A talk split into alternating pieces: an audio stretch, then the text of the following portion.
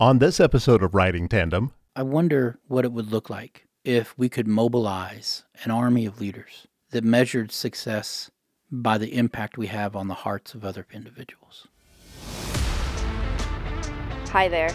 This is your host, Vivian, and you're listening to Riding Tandem, a podcast that is all things business, entrepreneurship, and the secrets to operating a successful business while still having a life you love. Whether you're a business owner on the verge of taking that side hustle to the next level, or just curious about the world of entrepreneurship, join me as I go behind the scenes of my own business and the businesses of others, unpacking some of the most valuable lessons you can apply today. Let's dive in. Welcome back to this episode of Riding Tandem. So glad that you're joining us again this week. I have a fabulous guest. All of the guests are fabulous, but then I'm like, now we have a fabulous guest again. This is um, Casey Putney, and he is a John Maxwell certified leadership coach, speaker, and trainer. I've had the pleasure of taking some of Casey's trainings and loved them, went home, raved about it and was like, I have to know this fellow more. And so I made sure to get an email and just started harassing him a bit with questions. Um, but Casey has led leadership development programs and teams, um, both within the for profit and nonprofit sector, which I think gives you, Casey, a wide range of expertise. So I'm excited just to be talking with you about that. And he also has 25 years um, of dedicating himself to just the study and implementation of leadership and the principles behind them and just helping to create cultures that we want to be part of, which is amazing work. And so I'm thrilled and honored to have you here today. Well, thank you so much. Yes. Good to be here. Yes. So I thought if we could just dive right into the deep stuff. Oh, Is okay. that is that okay? Sure. yeah. Awesome. So I've been, um, I should probably, I'm going to give a little background real quick here. Okay. One of the things I set up for myself this year was my own kind of leadership program for myself because I just think it's an important topic. And I immediately knew that I wanted to ask you, Casey, if you would be a mentor of mine, and you accepted. And so we've had some chats around these topics.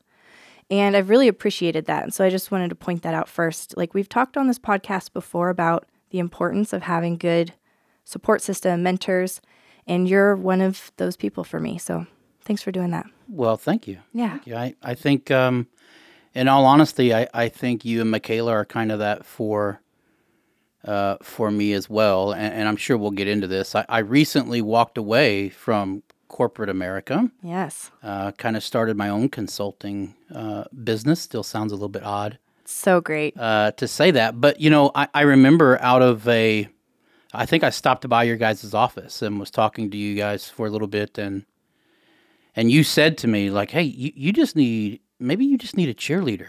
Like, let me, let me just be your cheerleader and just encourage you. Cause I was being honest about, you know, some, some of the voices you hear in your head telling you that you won't be successful or just those fears Absolutely. and and and Michaela even I remember she looked at me and, and she said, "What are you talking about?" And I said, "What? Thinking about doing my own thing." And, and she said, uh, "Yeah, why haven't you started yet?" Right. Um, so I, I think you know you guys are a part of my story as well. So I I just uh, I certainly appreciate you guys as well. It's good. It's relationships is what it's all about in the end. I think we're going to end up talking about that today. I, I would imagine. Yeah, Yeah. absolutely. Which it does lead me to this first deep question. Okay. Okay, you're scaring me. no, no, no, It's don't be deep scared. question.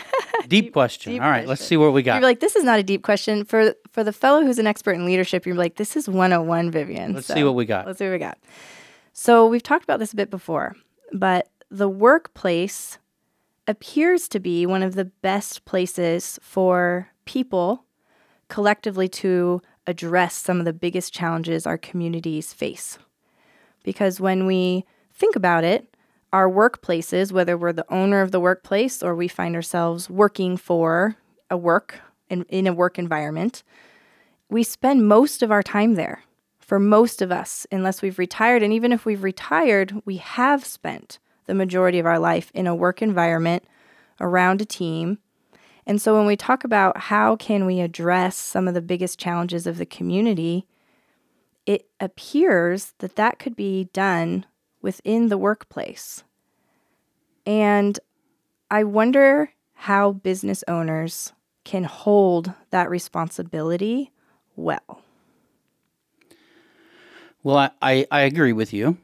Um, but I also think, like, uh, if you look at a business almost like a human being, what you first have to do is be aware of your potential. I'm not sure that businesses are aware of their true potential.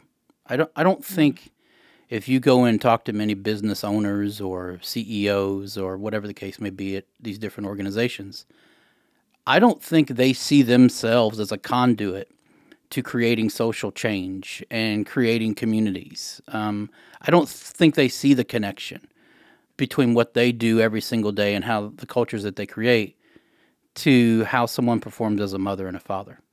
I don't think they see those connections. So I think that's a piece of it is we need to educate businesses and the leaders within these organizations to understand that the impact you're having goes far beyond um, certainly you know the financial implications. Um, I think businesses do th- see themselves sometimes as uh, having an impact on the community, but they it doesn't go past employment Or maybe like a table sponsorship. a, a table sponsorship, or even just donating money to uh, big, huge endeavors uh, within the community. And, and and I don't want to minimize that. That's that's huge. I mean, you look at some of the things uh, in the Omaha community, and you wouldn't have that without organizations like Union Pacific and Kiewit who donate so much money. But man, there there's more. There's more impact that we can have than just uh, building some of those buildings. Would you explore that a bit with me? What we're talking about here? What kind of impact is happening in the workplace that then trickles out back into the community or could be happening? And I, I guess I would back up on my own question and say so often we're told leave it at the door, right? And I just don't know if that is, I don't know if that's a good thing to tell people, well, we leave personal at the door. When you're here, it's all work and productivity and a little, a little good culture and some pizza parties, maybe. And then, and then you just go back home. Yeah, I think it's absolute nonsense uh, to think that we could ever do that. Um, to think that that we are not bringing into the work environment everything that's happening in our personal life is ridiculous. And to think then that the things that are happening in our personal life aren't affecting and impacting our personal, mm-hmm.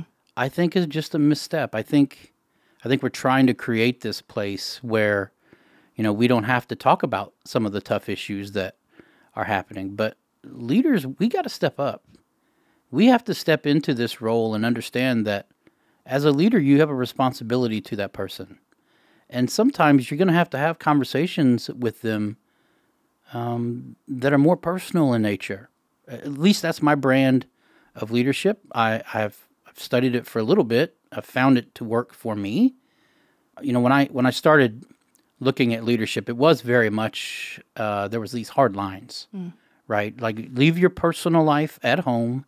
Here we're here to do work, and um, I just don't believe it works. I don't. I don't believe that human beings are created that way. Now there's certainly it's a spectrum, right? It's a sliding scale for every individual, and as a leader, you have to figure out what that scale looks like for each person that you're leading.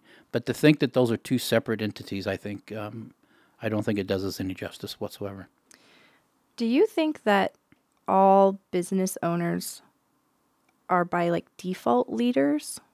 Or do they recognize? Do they have to recognize it first? Or can you be leading but just not aware of it? What does that look like for a business owner? Yeah, so I think um, you know you've come, you've heard me speak now several times, and I, I say leadership is influence, nothing more, nothing less. So if you have influence with another human being, you're a leader. It really doesn't matter hmm. if you're a business owner or if you're a part-time employee. If you have influence, you hold a position of leadership. Now, the next question is Does your influence make people better or does it damage? Right? That, that's the next question that we have, we have to answer. So I, I, think, I think it all comes back to that influence that you have with folks. Um, even if you have influence over one individual, you are a leader. Whether you're a mother, a father, a business owner, a part time employee, a volunteer. if you have influence, you have the responsibility of leadership in your life. Yeah, I agree. And it's one of the things that I've just felt really passionate about lately. Yeah. And you mentioned it right at the beginning of I'm not sure that a lot of business owners realize the um, the gift of the role that they can play by stepping into good leadership and and being influent because you're already influencing, right? You are influencing your employees, or you're influencing your clients or your contractors. That is happening. But I I agree. I think there needs to be some self awareness there, and then going, okay, now how do I do this well? My goodness, uh, do you know what a gift and honor it is to impact the life of another human being? I think we say that in passing as people, and we don't truly understand what a great and magnificent gift it is to truly have a positive impact on just one person's life. If you live your whole life, you live 80 years, and you have one positive impact, you save one person's life, you help one marriage, you help one individual reach for their potential. I mean, what a what a wonderful life. Um, so I, I think we run from this this this really wonderful responsibility and gift of leadership. And in doing so, we're missing so many opportunities to impact the lives of other people. Yeah, I totally agree. I love this. It's good Yeah. stuff. Yeah. Okay. I'm going to say, I'm going to take devil's advocate here for a second. How did I do with the deep question? You're great. Did I? Yeah. All right, good. Yeah, you're doing. I, all the questions are deep. I forgot to tell you. Oh, folks, I did not know what the deep question was. She surprised me with it. That was good. What about the the people who say, "Right, but I'm here to run a business. I'm not a therapist. I didn't start a nonprofit. Um, I'm a for for profit business, and I don't have time to hold everyone's hand or to hear everyone's troubles. And I just need it done. I just need the work done. Right. I especially think, well, I don't know if that's true, but I, I'll just say, I've experienced as a small business owner, there is a little bit of like, if we don't do this, we can't stop, right? It, we don't get a check. And then what kind of leader am I if I can't pay you? And so I feel like there's this tug of war sometimes of how do we lead well, speak into people, meet them where they're at, and at the same time go, and we have to meet our metrics and we need to make a profit and stuff needs done now. The best you can. The best you can. It's not one or the other. I don't think. I don't feel that it's one or the other. I feel like neither one works without the other. If I create an organization um, that's totally focused on structure and process, where we, we have to get all of these tasks done, I pay no attention to how I make people feel. Um, what what I'm going to find is I'm constantly hiring.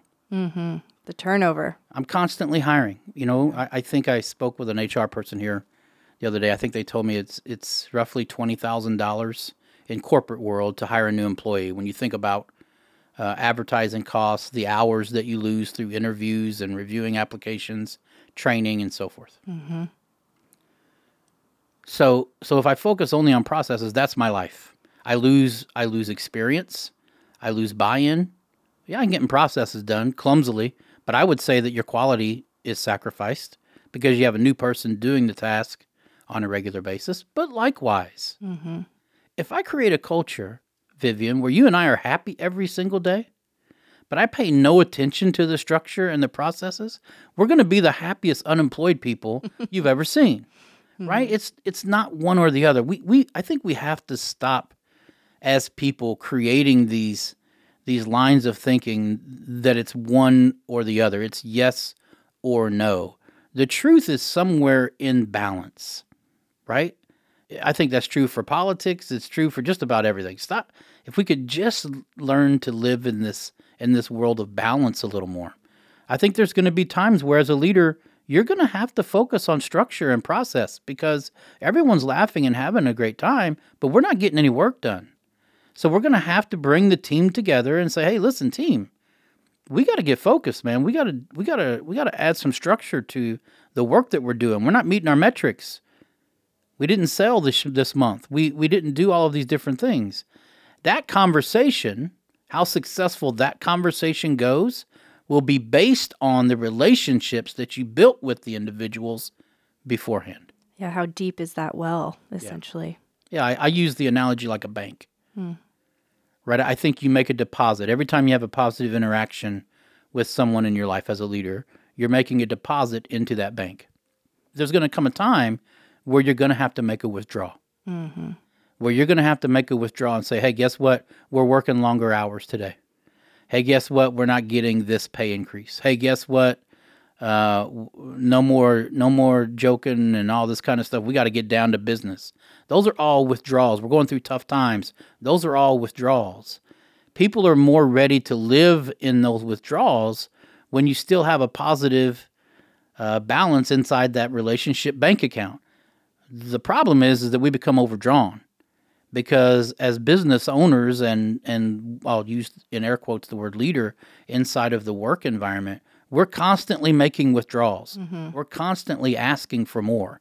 Give me more time. Give me more energy. Give me more ideas. Sacrifice, sacrifice, sacrifice, sacrifice. But we're not making any deposits.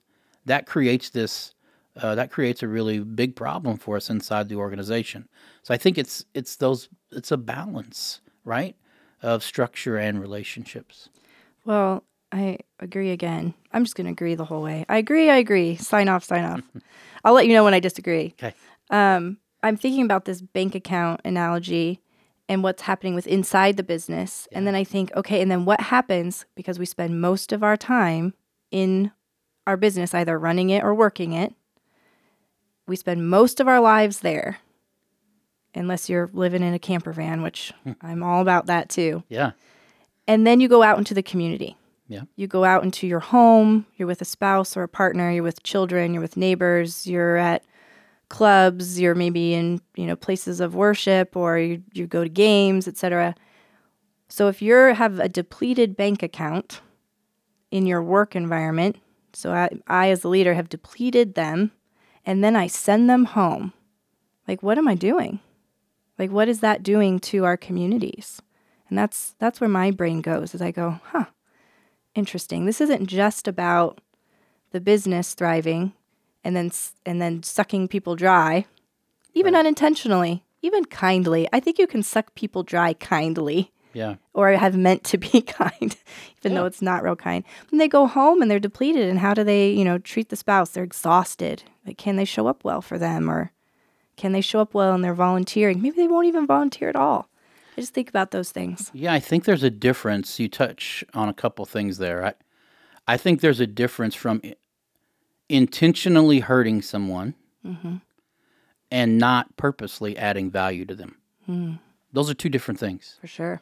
So you have some leaders that are in, that are just that are demonstrative. That Yeah. They're just jerks. yeah, man, they're just a pain to work with, right? You don't want to work with them. They're they're they're angry at the world, and so they're angry at you. Mm-hmm. Or living in scarcity. And yeah. Yeah, they're mm-hmm. just they're, what is that saying, right? Hurting people hurt people, and, mm-hmm. and they're hurting in some fashion.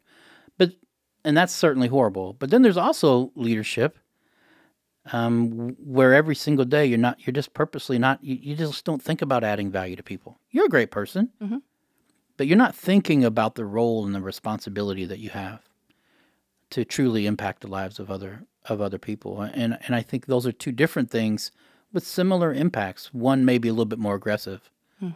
Um, and then the impact on society. You ask a great question. What are we doing? Um, you know, I, I, worked at I worked at an organization um, that was a really tough a tough culture. Now, uh, I, I studied I've studied leadership for quite some time, and, and maybe we'll get into that. But um, I I I went into this culture with really high hopes. I was excited. I thought it was going to be fantastic. Um, come to find out, my my supervisor was was we just didn't click.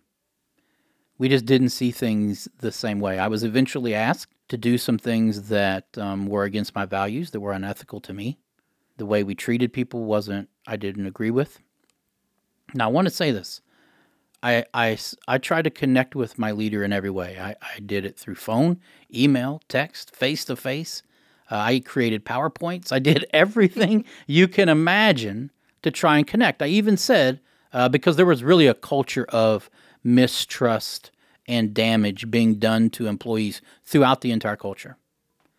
And I said, listen, uh, we are not on the same page. If we can figure out how to work together, if we can figure out how to have conversations and build relationships with one another, we can create a blueprint for everyone inside the organization. It just it just didn't work. Um, I would go in and hear one thing inside the office, um, think, okay, man, maybe we just made the turn, and I would go home and um, or, or or go out and, and within you know a day or two, I would hear something totally different. It just it just wasn't working well. Now, um, I became disenchanted. Um, I I was hurting. I was frustrated. My my work productivity uh, just dropped through the floor. I, I, I wasn't creative. I um, it was a struggle to come to work. Right, I drove to work frustrated, and I drove home angry. Um, that was my life, and it was impacting me at home. My wife, at the same time, went away on a trip to Florida. She called it a sabbatical. Uh, she went away on this trip by herself, and um, she had a wonderful time. She's walking the beaches of Florida, sending me videos. I'm at work, absolutely miserable. She says, "Hey, you know, having a great time in Florida," and I'm like, "Yeah, that's fantastic." Thanks, babe. Yeah, thanks. Love you too. uh, she comes home and she says, "You you gotta get away. You need to take some time for yourself." She saw it. Yeah. She saw that I was I was struggling. Um, now I'm I I I I'm not ready to spend the money to go to Florida, so I just got a hotel about 20 minutes away, and I I locked myself away for like five days. Okay. Now my wife and my kids are all about it. They bought me gift cards for restaurants. They bought me a journal. They bought me all these things because they saw that I was struggling. They saw I was struggling. So I locked myself away inside of this hotel, no TV. I just read, uh, uh, thought about some things, and did some praying, wrote some things down. And as I came out of the hotel, um, I realized that we're all looking for the same thing. The reason I was unhappy, the reason I was struggling, the reason so many people were struggling, we all desire and deserve, by the way, to be valued, respected, appreciated, and heard. Valued, respected, appreciated, and heard. I would challenge that in any relationship you've had, whether it's personal or professional, if it's if it's if it's fallen on hard times, it was because there was an interruption or an affront on one or more of those feelings. You did not feel, or the other person did not feel valued, respected, appreciated, and heard. So I think that's our challenge inside of our organizations as leaders, as coworkers, as teammates. How do we help other people feel valued, respected, appreciated, and heard? And to your point, when we do so, yes, budgets will be balanced and innovations will happen and errors will decrease and safety will increase. Uh, the organizational culture will be uh, at a place you never imagined. But even more than that, you send people home happy and healthy, better prepared to reach their potential as mothers, fathers, husbands, wives, partners, whatever relationship they may they may fill inside of their homes, their churches, their nonprofits, their volunteer activities. You truly have an opportunity to impact community as a whole when you get the culture right at work. We have people inside our organizations for 8 hours a day Exactly. at a minimum. Like I think we're foolish to think that's not impacting those other hours of the day. That's truly to me the power of what we see inside our organizational cultures. Yeah. Preach it. Yeah. I love it. Yeah. It's the thing that sticks out to me there about that is we have an opportunity within our businesses to model hmm. those key things that you mentioned. I want to dive into each one of those here in a minute. But we have an opportunity to model each one of those things and give them a blueprint like you were trying to do in your story that you shared so that then it makes our business thrive. That's great, right? As a business owner, I want that. But now we've modeled that well. for eight hours, eight hours plus. I mean, you know, sometimes we're in our work environments 10, 12 hours, high intensity, right? But now we've seen that modeled among our team and from our leaders. And we go home, and a byproduct is I've seen that modeled. Huh. Value, respected, appreciated, heard to my partner now. Value, respected, appreciated, heard. I've seen that done well over and over again. And I just think that's one of the highest callings that we as business owners can step into. And it's just so important for us to be aware of of that gift. And to your point earlier, obviously we don't want to intentionally be malicious. That's just bad. Don't be a jerk, right? Don't be a jerk. Yeah. But I think I'm speaking more to the majority of people out there who are stepping into business who went who are thinking, I hadn't thought of it that way. Like, this is my opportunity.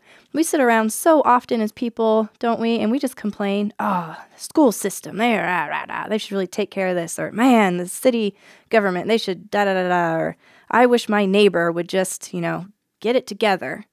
And I think to myself so often, why not instead go, why don't I just model it really well?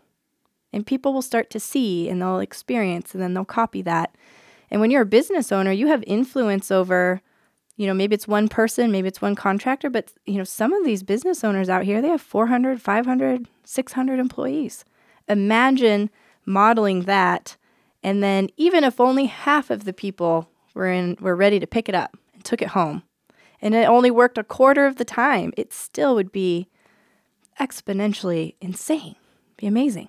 Yeah, you know, I, I love this podcast because y- you really speak to entrepreneurs um, in a way that I think is missed in, in some of other podcasts. I wonder, though, if this message goes even beyond entrepreneurs. I think so. You know, I, I just really started an entrepreneurial journey. Uh, I walked away from uh, corporate America here, what, a, a month or two months ago. Yes. I, I will tell you that it's been a slow burn for me in that I could tell you the journey to this point of my life started over 25 years ago. Mm. Um, so it wasn't this gradual awakening to entrepreneurship for me. It, it's been a long journey. I had to gain experience, I had to gain some knowledge, I had to go through some trials and tribulations uh, for me to be able to truly add value to people in the way that I want. Having said that, I'll say this. What I've stepped out to do is I've created this this organization called the Engagement Institute. And it's truly about helping leaders drive engagement inside their organizations to create cultures Mm-hmm. where people can feel valued, respected, appreciated, and heard. Okay, that, that's one way to say it. Let me say this, though, because there's a larger vision. And the larger vision is to create a leadership movement, a movement nationally. I, I'm at the risk of sounding a bit overdramatic. I'm, I'm leadership sad. Mm. I, I think we find ourselves in a leadership crisis. We've lost faith in our leaders uh, inside of just about every industry you can think of, inside of schools, business, churches, you name it. We've lost faith in those leaders. It's time for us to step up. I don't want to wait on the politicians anymore. Yeah. I don't want to wait on the folks that are in these traditional positions of power.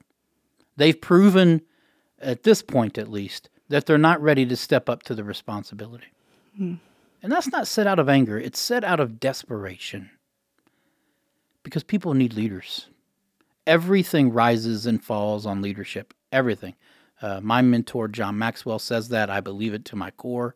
Families, churches, everything you can think of uh, rises and falls on leadership, to include our families, our communities, our cities, states, and certainly our country.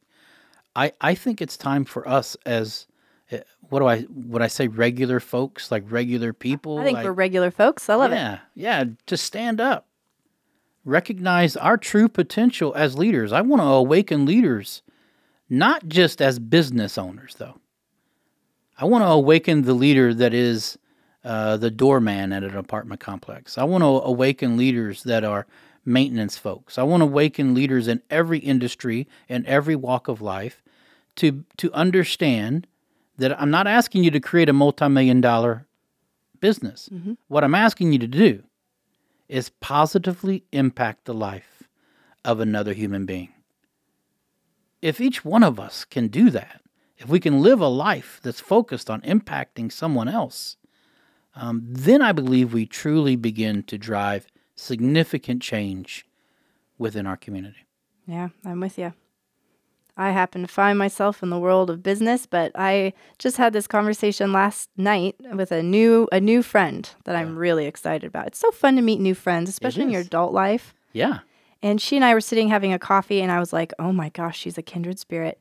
But she also was challenging back to me. And she's like, Are you more interested in leadership? Or are you mm. more interested in self awareness? And a byproduct is that people step into leadership, influence, having impact. And I was like, Hmm, I'm going to have to think about that. Because everything you just said, I think, resonates so much with me. And I know it resonates with many out there that they can feel a nudge of there's something more. And no matter what position I'm placed in or I find myself in, whether I'm employed or whether I'm stay at home mom or I'm thinking about starting a business or I've been in business for years, there is more. And I think entrepreneurs are already uniquely wired to be thinking, hmm, I think I think there's something more. Yeah. I think there's something more. And um, that's an, just an exciting place to be. I'm excited for you to be embarking into entrepreneurship. Yeah, I'm certainly I'm certainly excited about it. I, I think I think I've made the decision right on time. I, I spent some time yesterday actually sitting down and thinking about okay, are you late or are you early? And uh, I had to tell you, I'm, I think I'm right on time. Like with my personal journey, it's it's absolutely right on right on time. And to your point, I think self awareness. You can't be a leader without self awareness, Yeah. right? A- An unaware leader, Not a good leader, at least. yeah, an unaware. You can have influence, For sure. but it's not good. I want to explore how you arrived in your study of leadership. Yeah, Why have you why have you made that your one thing? yeah, But before we do, I'm just going to say real quick about the entrepreneurship thing and you arrived right on time. yeah, When you probably are 5 or 6 years in, that's when the it'll start to shift and you'll get the bug of uh, yesterday. Yesterday. I should have done this yesterday. Like yeah. just because, you know, you're always like more and more we could do this, we could do that. So I, I had an internal chuckle where I was like, right on time for now, but you just wait. Yeah, as these ideas start coming in, you'd be like, I should, we need to do that yesterday. yeah, yeah. Everyone, yeah. Okay, so how did you land in this whole world of leadership and training people and coaching people and being so passionate about it? Great question. Uh, I, I discovered leadership when I I joined the the Air Force. I was I was 23 years old and lost. I had no idea what I wanted to do. I had uh, I struggled in high school, had two senior years, mainly because I didn't go. Um, so then I, I, I I went in and enrolled in college because that's what you're supposed to do. The only college that would take me was a junior college. Um, I, I I flunked out of there. Some folks will say they dropped out or they quit. No, I flunked out. I got a lot of Fs and I deserved every single one of them because I didn't go. I was just lost. I did not know what I wanted to do and what I wanted to be. And I fell in love uh, to a young lady who is now my wife of 29 years. It's awesome. Yes, she is. Uh, she's absolutely fabulous. She she gave my life some meaning, which caused me to try to find direction. Hmm. I, I didn't know what I wanted to do, but I, I knew that I had to make a change. Hey there, busy to the brim people. Are you feeling overwhelmed with your social media? Well, you're not alone. It's a common challenge in our digital world. Creating social content can be a tricky beast to tame for people like you and I. So, I'm popping into my own podcast to tell you that there is a solution, and it's called a social sidekick. This isn't just a typical social media content service. We offer a partnership through TandemWorks and our team to take your social media from overwhelming to extraordinary. Having a social sidekick is a game changer for your business. Imagine having a 12 month custom strategy tailored to your brand, content that's done for you that truly resonates with your audience, and growth tactics that actually work for Facebook, Instagram, and LinkedIn. With a social sidekick, you get more than just posts. We're very committed to that. You get a partnership. We're here to help manage your social media with a personal touch, ensuring your message is not just heard, but felt. So, if you're ready to take your social media from overwhelming to outstanding, I'd love for you to visit the website, thetandemworks.com slash social dash sidekick dash content dash creation. Don't worry, there's a link in the show notes. And you can discover there how a social sidekick can transform your digital presence. Let's make your digital presence as impactful as your business with a social sidekick, where we're amplifying your story one post at a time. The vision, the the life that I saw for us was not going to happen uh, with how we were living. We were we were living in St. Louis, and uh, we were living in a pretty rough neighborhood. No locks on the doors. Uh, I worked for our landlord to try to keep our rent down. She worked two jobs. We had no food, no furniture. We slept on the floor. It, it was not a great experience. I looked around. I heard a whisper inside of me, though, saying that you could be more. Hmm. You, you, you're better than this. There's more for you. Not more for me in terms of stacks of wealth. Uh, just, just a different kind of life. So I joined the military. Um, it was that or become a truck driver. I didn't know which one I wanted to do. I was afraid that being a truck driver uh, would keep me away from home too much.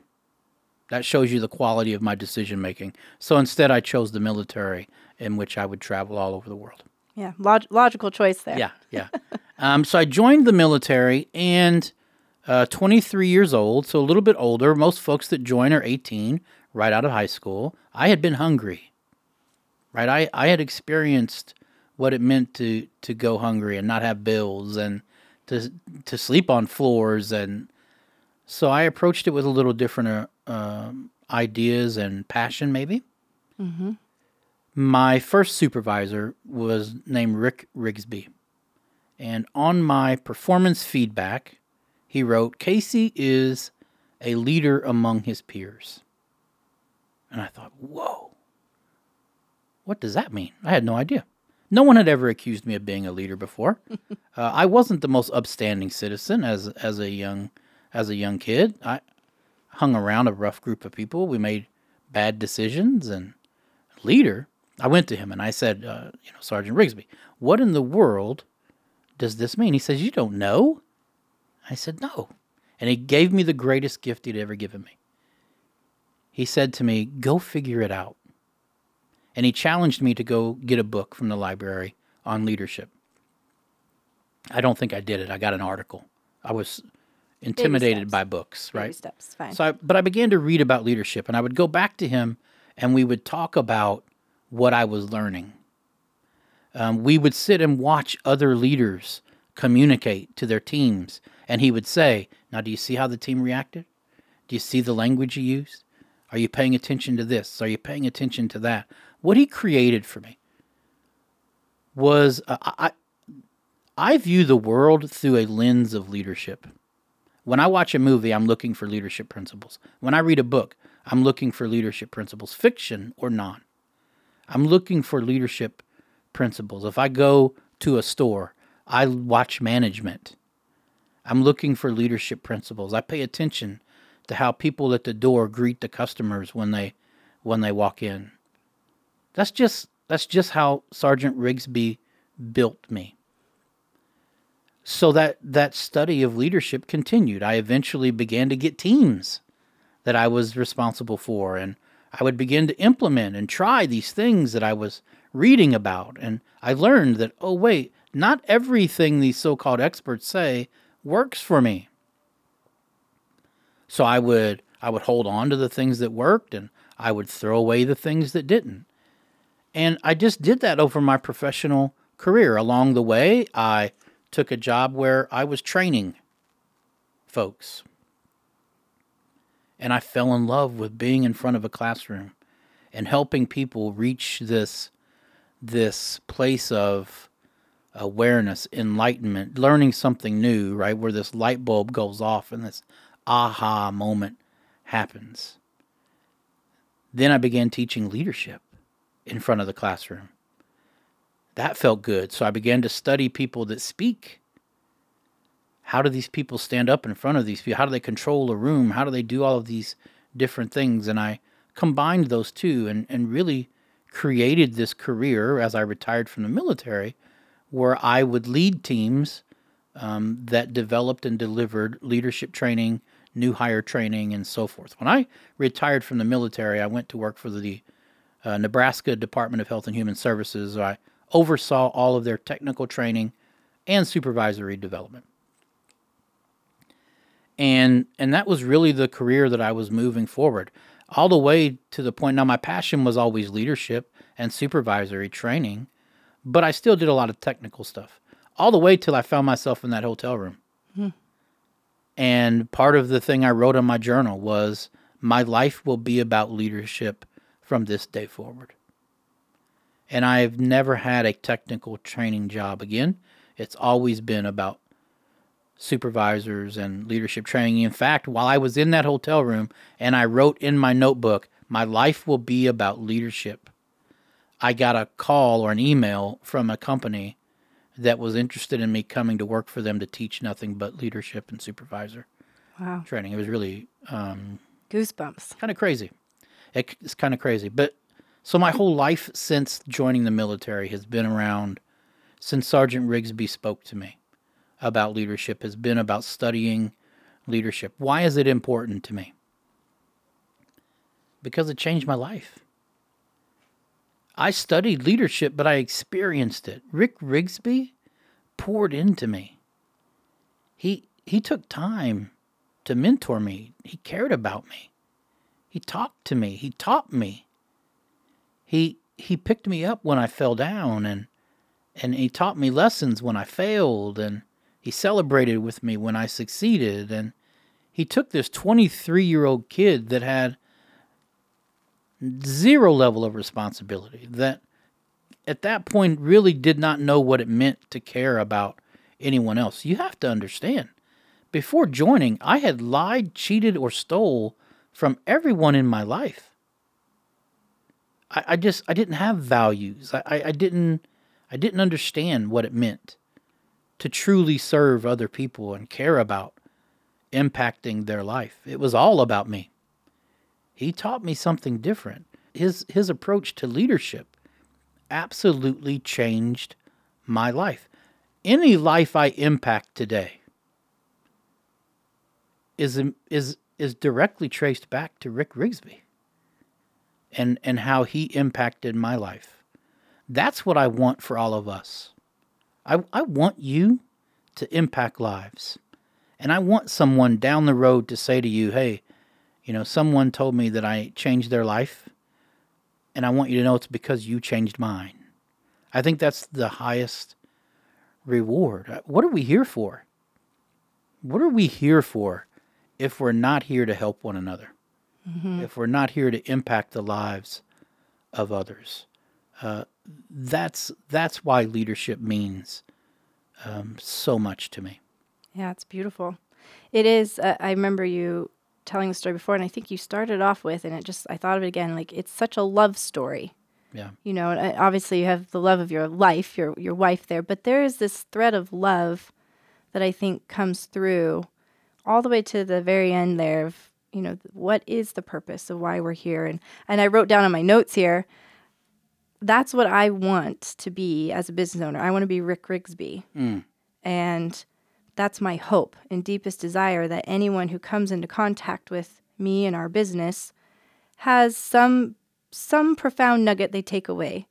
And maybe they don't end up on a podcast, you know, tying it all the way back. But I could think of people like that in my life. And I've also tried to make a point now that I'm more aware about that, if they are still living, to let them know that they had that impact. Um, because it can be a hard and lonely path at times. And so to hear that, I think, is huge. So to be a Rick Rigsby, One of one of the well, four things you identified was valued, respected, appreciated, and heard. Would you walk me through each one of those and just what do you mean by valued, respected, appreciated, heard? What are we talking about there? Yeah, it's a great question, and and I think today, if I were to be honest with you, I'd be prepared to talk to you about one and maybe two of them. Perfect. There's a couple that I think I'm still working on. Like I have a general understanding, but I'm trying to go deeper with them. So, for instance, valued. When I started trying to understand what in the world does it mean to be valued, right? I, I had this I, I had this image. Uh, you have to understand, I come from, I, I was raised in southern Missouri. So St. Louis and south into these towns called Cape Girardeau and Sikeston. And, um, and down there, muscle cars are everything. Oh, Okay. okay. Uh, old muscle cars are all over the place. So I want you to think about a person. Uh, most of us can relate to this. We know of someone that's into uh, something that they truly are passionate about, like like antique cars. Think of a person that that's got an old Camaro, and you know how they treat it. I mean, they're out there. I mean, come on, right? They're they're washing that thing. They're waxing that thing. They know they know every inch of that car, right? Uh, Shines. oh, are you kidding me? They walk in the garage and Sense of pride. I mean, they're they're looking at it, man, and they're admiring it, and they see a little bit of dust on it. They go over, they wipe it down, they back it out very carefully on the weekend. They're shining it up, and they they drive it through town so everybody can look at it. They're very very proud of it. They park, right? You ever paid attention to this? They park at the back, Way in the back. at the back end of the parking lot uh, to protect it so nobody damages it and no one hurts it. If if someone were to come up and park right next to it, they're gonna come out and move it away from them. Uh, they put a car cover over it. They take it to car shows. Why? Because they value it. Now, certainly there's there's a monetary value mm-hmm. to that car, but anyone that's known someone that cares about those things, you know, it goes way beyond monetary. They value that car. It's a piece of them. Mm-hmm. What if we looked at human beings that way? What if we looked at the people that we work with every day, truly value them? Like what if we what if we truly valued the individuals that are in our lives, our spouses, the people that we're in business with? What if we valued them the same way that these individuals value these cars where we we really study them? Like we really look at them not as someone that we we we have to put up with, not as someone that we endure, but some someone we truly cherish. Someone that's an absolute gift to us. You look at a person that has these antique cars, uh, they could give you a list of things the car doesn't have that they wish it did, but they don't pay attention to that. They pay attention to what the car does have. What if we looked at human beings the same way? We're so quick to focus on the things that you don't offer me. We're so quick to pay attention to the things that frustrate me, the things you don't give to me. Instead, I would challenge us to try to create a an awareness, of a, a, a- a pattern of living where you focus on the things that truly add value to you. How wonderful of a blessing is it to have that individual in your life and cherish them, right? Polish them, take care of them, uh, brag about them. Mm, I love that. Talk to people about how wonderful they are. Talk to a person that owns a 69 Camaro. They'll tell you everything about that Camaro. Oh, and the pictures come out and swiping Yeah. through a hundred on the album on the phone. Yeah, how many were built and all of these different things. And half of us don't even know the favorite color of a person we spend eight hours with. That's, I mean, Like, we got to study. silly and profound at the same time. Yeah, and it's meant to be a bit, Yeah. a bit silly. Uh, uh, it- but my goodness gracious, Right. that's what valuing people means. And I think if we go too crazy with it, like if I were to tell you that valuing people is this really huge calculus equation, are- folks at home, you would look at, you'd listen to this podcast and be like, "There's no way I can do that." Mm-hmm. Yeah, that's a really great idea, Casey. Sounds nice. Yeah, sounds nice, but I can't do that. but I'm telling you, you can. I'm not giving you anything that's too crazy. It's literally just getting out of our own way and changing the way we view people a little bit and understand that they're truly a gift. They're truly a blessing in our lives. Um, that's not to say that we won't get frustrated. We won't. We won't get angry. We won't have hard times. It's about being able to return, though, to the mindset that we want to live in a little bit quicker than maybe we we do normally. It, it makes me think of because I am I immediately start going, oh, but what about this and how? And I just can hear people, right? Yeah. And especially as you grow a team and just the demands of, yeah, I felt like I could do that when there were five. Now there's 20. Now there's 40. Now there's 50. My business is scaling, which I'm excited about, right? But now, how do I do that? I feel like I used to be able to, and now I can't. I can imagine people thinking that. And it just made me think about, too, how to value people in hard times when there is unpleasantness. Like there's a way, for example, I love your example of talking about them. Man, how awesome is that, right? When somebody hears you talk about them, someone on your team, you're at a networking event, it's not all about you. You you applaud the person who, you know, was amazing or pulled through or did this great thing or it's just really cool, right? And but then I also think about being valued even when you have to let somebody go. And I think that's hard. That's really hard work. And I have experienced being let go and still feeling valued. And I know that was really hard for that business owner to do. And but it has stuck with me that he took the time to make sure I still felt valued while letting me go. Yeah, you know, I think I, I've unfortunately uh, been in organizations where they had to let people go. And I think I've done it both ways. I, I think, and I often say that you can even let people go and and value them, respect them, appreciate them, and hear them. And and I've been able to do it, and I failed in doing it. And um, I can tell you, um, it certainly impacts them in a different way, but it impacts you as well. Mm-hmm. It impacts you as the person that has to have those tough conversations. Absolutely right? does. Yeah. You mentioned there were maybe two that you felt good talking about today. Was there another one? Well, I think I think heard. Mm. Right. I think I think heard is so important, and and I and when I created when I start, first started writing these things down, valued, respected, appreciated, and heard, I trademarked it in those in those in that pattern. Smart move. Yeah, uh, everyone told me to. Um, I I actually wish I'd have put heard first. Ah, tell me why. Because I think um, everything begins with the way we communicate. Right? Uh, you you said as we started this, uh, we're going to talk a lot about relationships. Everything we have in life comes down to conversations and relationships. I challenge you. I challenge anyone. Figure out how you get any level of success and happiness without conversations and relationships. It's a it's a it, they're core. They're a foundation to our life.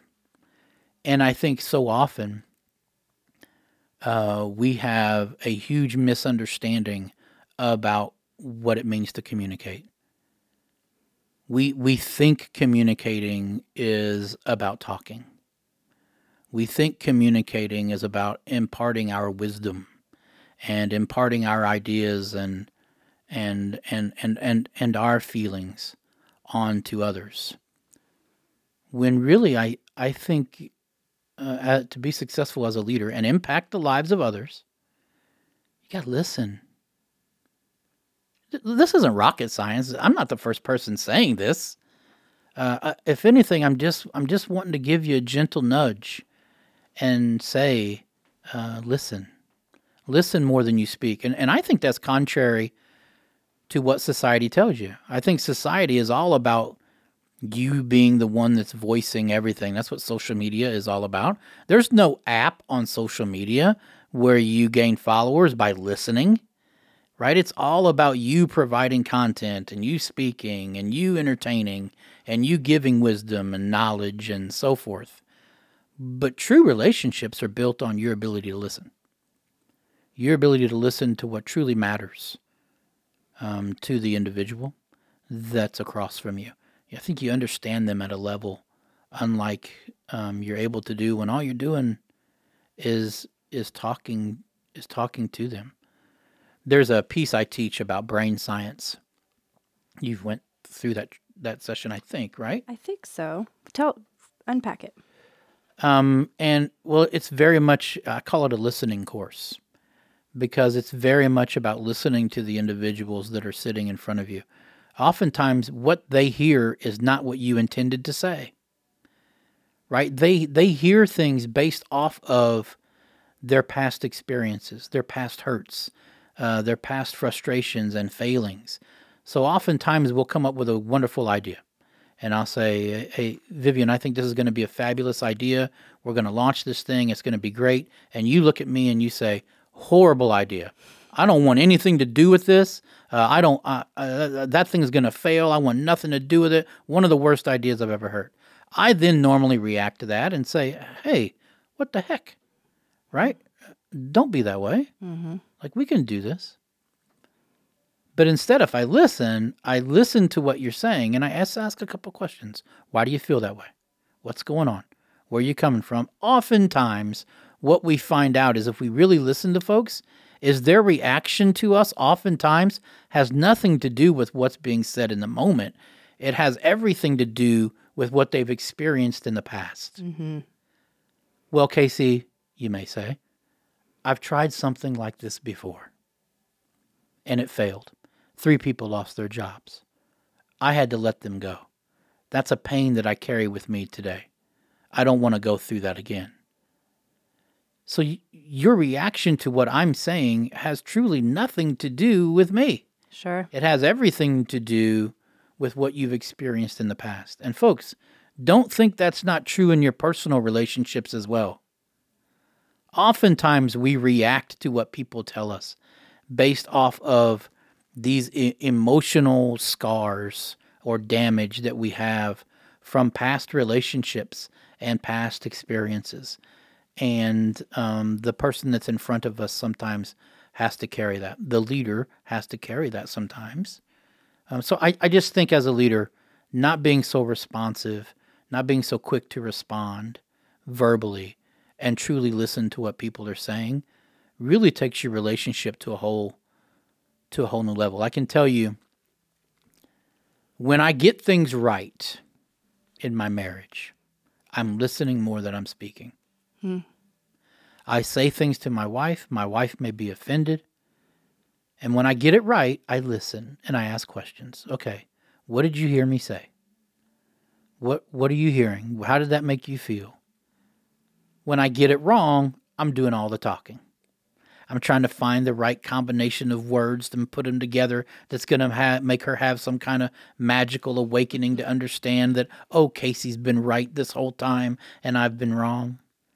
Um, when I get it wrong, I'm the one doing all the talking. When I get it right, I'm listening to try to understand what impact my words had, whether they had the intended meaning or whether they didn't. This is, I think, a golden nugget right here Yeah? among many golden nuggets. Yeah. And as you were talking, I was thinking, wow, in some ways, this is a great tool, if you will, to put in your tool belt. When I was a client the other day was just talking about, you know, pitching some ideas to their team, to their managers, and didn't get the reaction they were hoping for. Yeah. And I love the idea of it's okay and there's a good responsibility to come back even though you're not you're leading in this moment, even though you're not the manager. You're leading in this moment to say, "Oh, well, why do you have that reaction?" or "Where is the roadblock for you?" versus just, you know, maybe shutting down or going, "Oh, it must have been a bad idea," or "Well, that's just, you know, how they are." Whatever the, the multiple reactions could happen there. So just thinking about it from that perspective as well. You know, we've been talking about just personally stepping up into leadership, whether you find yourself as the owner or the manager or not. What a great tool to use that again models. Well, let me hear you out on it. And, you know, I've heard a lot of people talk about, and I've talked about it myself, of managing up. Yeah. That you, it is okay to take a leadership role with the leader, Yeah. you know, and, and to manage up and to advocate well so because it serves them well. Help them unpack that. And it might help you have a better understanding and go, you know, now that I think about it, let me come back at you with a different solution. Or, okay, now that we've unpacked that, let me present a way that this could work and you might help move them towards the goal that you had. It's very interesting. Yeah. Well, I I also think it's you've used this word several times in our conversation about modeling. Mm. Think about what you're modeling there. Yeah, exactly. As a let's say you're the traditional leader of the team, you come up with this this idea, these thoughts, and you don't get the reaction you want. You can model to folks how you handle that. Mm. And in doing so, you're growing other leaders. Right? Like I I To sometimes hopefully do that back to you. Yeah, I feel like sometimes we create this image that there's one leader. Yes, absolutely. And I think you need to have leaders throughout your organization. Right? No I, if anyone knows of an organization that has failed because they had too many leaders, uh, please reach out to me and let me know what that organization is. We'll put is. your email and everything. Yeah, I, I, I've never, I've never heard of that. Right? I've heard of organizations failing because they had a lack of leadership, but I've never heard of one failing because there was too many. And I think that's our goal, right? Is to model leadership and create leaders throughout our organization. Going to kind of rewind. You, you said earlier, like I, I can hear people saying, Casey, like treating people and valuing people is really good when I've got five people, but what happens when I get 40 to 100? Part of the work I do is um, what what many people would call coaching. I call it a thinking partner, where I just meet and we just talk through things, whatever it is you got going on. We just talk through and we solve immediate problems and so forth. One of the individuals that I'm speaking with is saying to me, like, like Casey, my team is really large. How do I connect with everybody throughout my team? And I say, your influence is going to look different for each person on the team. For the folks that report directly to you, that influence is going to look different to someone that reports to someone who reports to someone who then reports to you. So it's imperative, though, that you have leaders throughout that organization. That the person that that individual reports to needs to be a leader. You need to be hiring leaders. Like, if you, I I won't get on this soapbox, but have we even thought about what the hiring process looks like? We don't hire leaders. People become supervisors because they were super workers. Mm-hmm. They did their job really, really well. So we naturally say, man, you did your job really good. Now you're a supervisor. Man, they may have no supervisory skills at all. They may not be able to have a conversation. They may have no patience. Just because they created a product really well doesn't mean that they're a supervisor. Okay, I'll get off my I just wrote down hiring leaders, episode number two. Yeah, I just think it's so imperative, right? That the entire hiring topic. process. Now I'm going to get emails from HR folks, but uh, I do I do think we're missing opportunities to truly understand how to hire how to hire leaders. Mm. I think I think we're missing the opportunity there, and our people inside of our organizations are paying the price. Absolutely, for sure. And the whole organization pays the price, and then your stakeholders pay the price, and then the community pays the price. It keeps going, mm. truly. Mm-hmm. Okay, before I launch into some rapid fire questions with Oh you boy! here, Oh boy! prepare yourself. Oh boy! I did want to just say I really enjoy your LinkedIn posts and the format you use. You often write, Dear me, Yeah. and then you leave a message and you sign it off, Sincerely me. Yes. Yes. And uh, it's a clever, and I, I like that it just, I'm just going to leave this little nugget here. And so one I saw recently, I wondered if you'd just briefly unpack it. Okay. Okay, so I'm going to read it to you here. Okay. This was this was just posted a couple days ago. Dear me, Yeah. good leaders choose honor over personal gain. Yeah. Sincerely me. Yeah. And I feel like everything we've talked about can come back around to this in that I know many entrepreneurs get started for personal gain. Mm-hmm. That literally is their number one motivation. But everything we've talked about here is about pouring back into your team and modeling and being a good leader. But this word honor sticks out to me. So I'm going to read it one more time, and I'd like you to comment on it. Dear me, good leaders choose honor over personal gain. Sincerely, me. Yeah, and I don't I don't think that means that personal gain is bad. Right? Again, it's not one or the other. Um, what happens though is occasionally situations arise. Whereas leaders, we we've got to make a choice. And it's about shining the light on us. It's about putting ourselves in the position for the promotion. It's about um, getting our name in lights. It's about, uh, you know, you, you know where I'm going. Landing the next client Yeah. or whatever it is. Yeah. Or it's about living a life of honor, where where maybe maybe your name doesn't get put in print, someone else's does. Um, maybe it's doing what's right without anybody ever knowing. Like I could take this step and everyone's going to know who I am, and everyone on LinkedIn's going to talk about me, and there are going to be podcasts and interviews and so forth. Or I could take this journey, this step, and I'm going to impact one life. One life. Um, which do you choose? Which do you choose? I, I think one of the greatest lessons I ever learned is that um, you can have anything that you want as long as you're willing to sacrifice for it. Truly, you can have anything you want as long as you identify what you have to give up to have it. And if you want a life of significance, and I use that in terms of this word honor, if you want a life of significance, of impact, of honor, then sometimes you're going to have to sacrifice personal gain.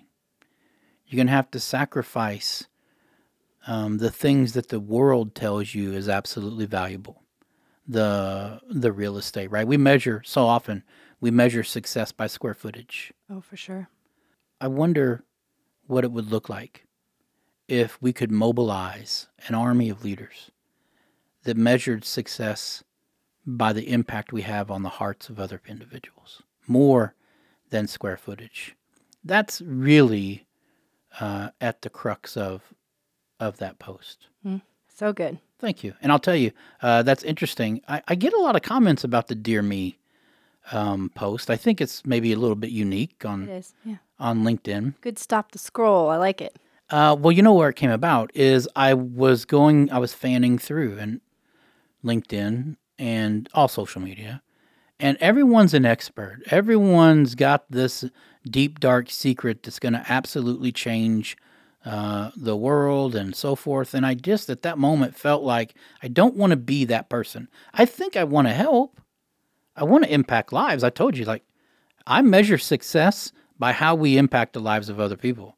But I also did want to just be this same voice um, that's telling you, look how much I've figured out, because I feel like I'm still growing. I feel like I've still got so many flaws and I'm still making so many mistakes. And uh, so it really was a diary to me. Those Dear Me posts are very personal. Uh, every one of them uh, are very, very personal to me. I've even thought of taking them and breaking them down and writing about them in a blog or something in long form about what I was going through um, when I when I write them and, and what I was thinking about um, when I was writing. So that when you read those, they're very much a journal, a diary to myself. I like it. Yeah, It's thank you, thank you. Are you ready for some rapid fire questions? Wrap up Uh. I don't know if I'm ready, right? You But let's try this. Now, have you? I, I think did you say this is the first time It was going to be, but you did do it with someone we else? did do it with someone else since we had our we had to reschedule this because of a snowstorm. Oh yes. Okay. yes. So now I'm a little practiced, but you're still in the in the dark. Okay. Okay. right, let's do it. All right. This one's fun since you just are embarking on owning your own business. What do you think is the biggest misconception about owning a business? that you have to know everything before you start. Mm. I th- I think um, just take step one. Step two will show itself when it's ready, right? I think a lot of times we we we. By the way, do my answers have to be rapid fire, or can I talk a little bit? You do your thing. Okay, I didn't know if I needed to just you know what you know, No, give you're you a quick good. answer. Uh, yeah, I think I think having to know everything uh, before you get started. I think I think um, just get started. Love it. Just get started. Like you did. Yes. You, I got a message from you, I think it was. Yeah. And I did a little happy dance. I'm like, yes, he just Yeah. got started. Yeah. It's good. What is an important piece of advice you have been given and actually did apply to your business?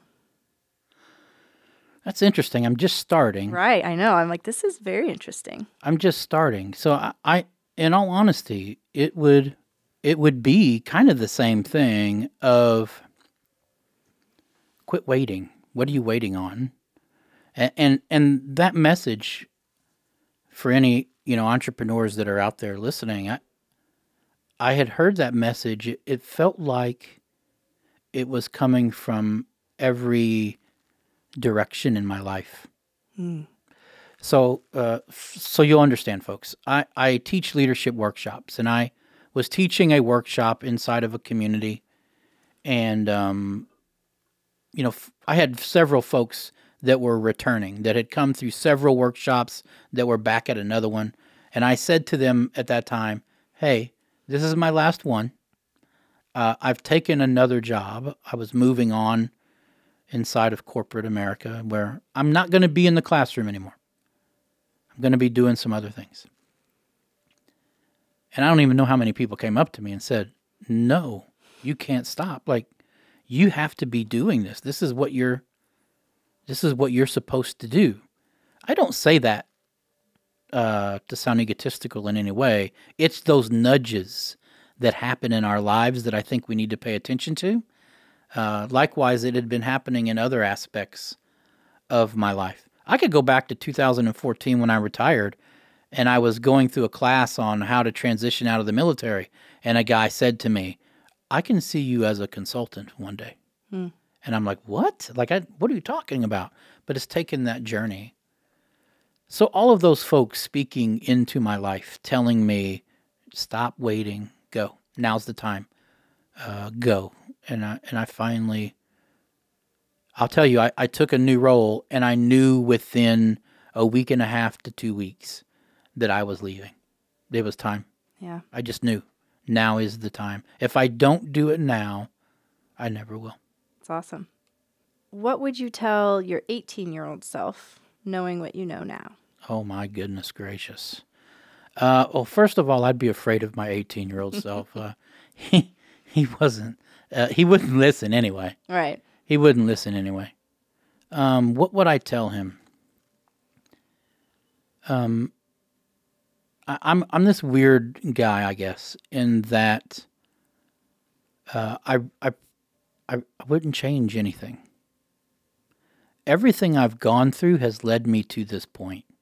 So I wouldn't say like, "Hey, take school more seriously." No, I think I I had to go through the struggles of school to finally get it right and get my bachelor's, get my master's degree. You know what that does? That allows me to speak to people that are struggling finding their way. I wouldn't I wouldn't tell myself um hey, figure it out before 23 because I I can look at people who are struggling at 21 and 22 years old and say it's okay.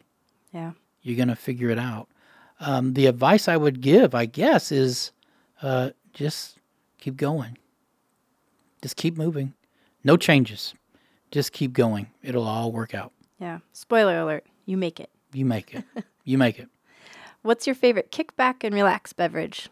So I'm a pretty simple guy.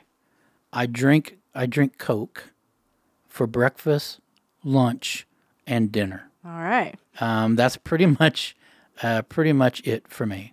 Coke. Yeah. Is there a song, book, or podcast right now that's inspiring to you? Yeah, I'm reading I'm reading a book called Change Your World by John Maxwell. John is a mentor to me. I uh, a, a lot of folks, you know, I think you have to find that voice that resonates with you, uh, and stick to them. John is the voice inside my head. When I speak about leadership, when I wonder how I should handle a situation or whatever the case may be, it's John Maxwell that I hear. He said once, the greatest honor he could have is you not knowing if you're saying what you feel or what he has said to you. Um, and and I, that's very true in my life. I, I don't know anymore. I've lost track of where John is at and where I'm at. Um, I, he means so much. He means so much uh, to me. Uh, joining the John Maxwell leadership team has literally changed my life.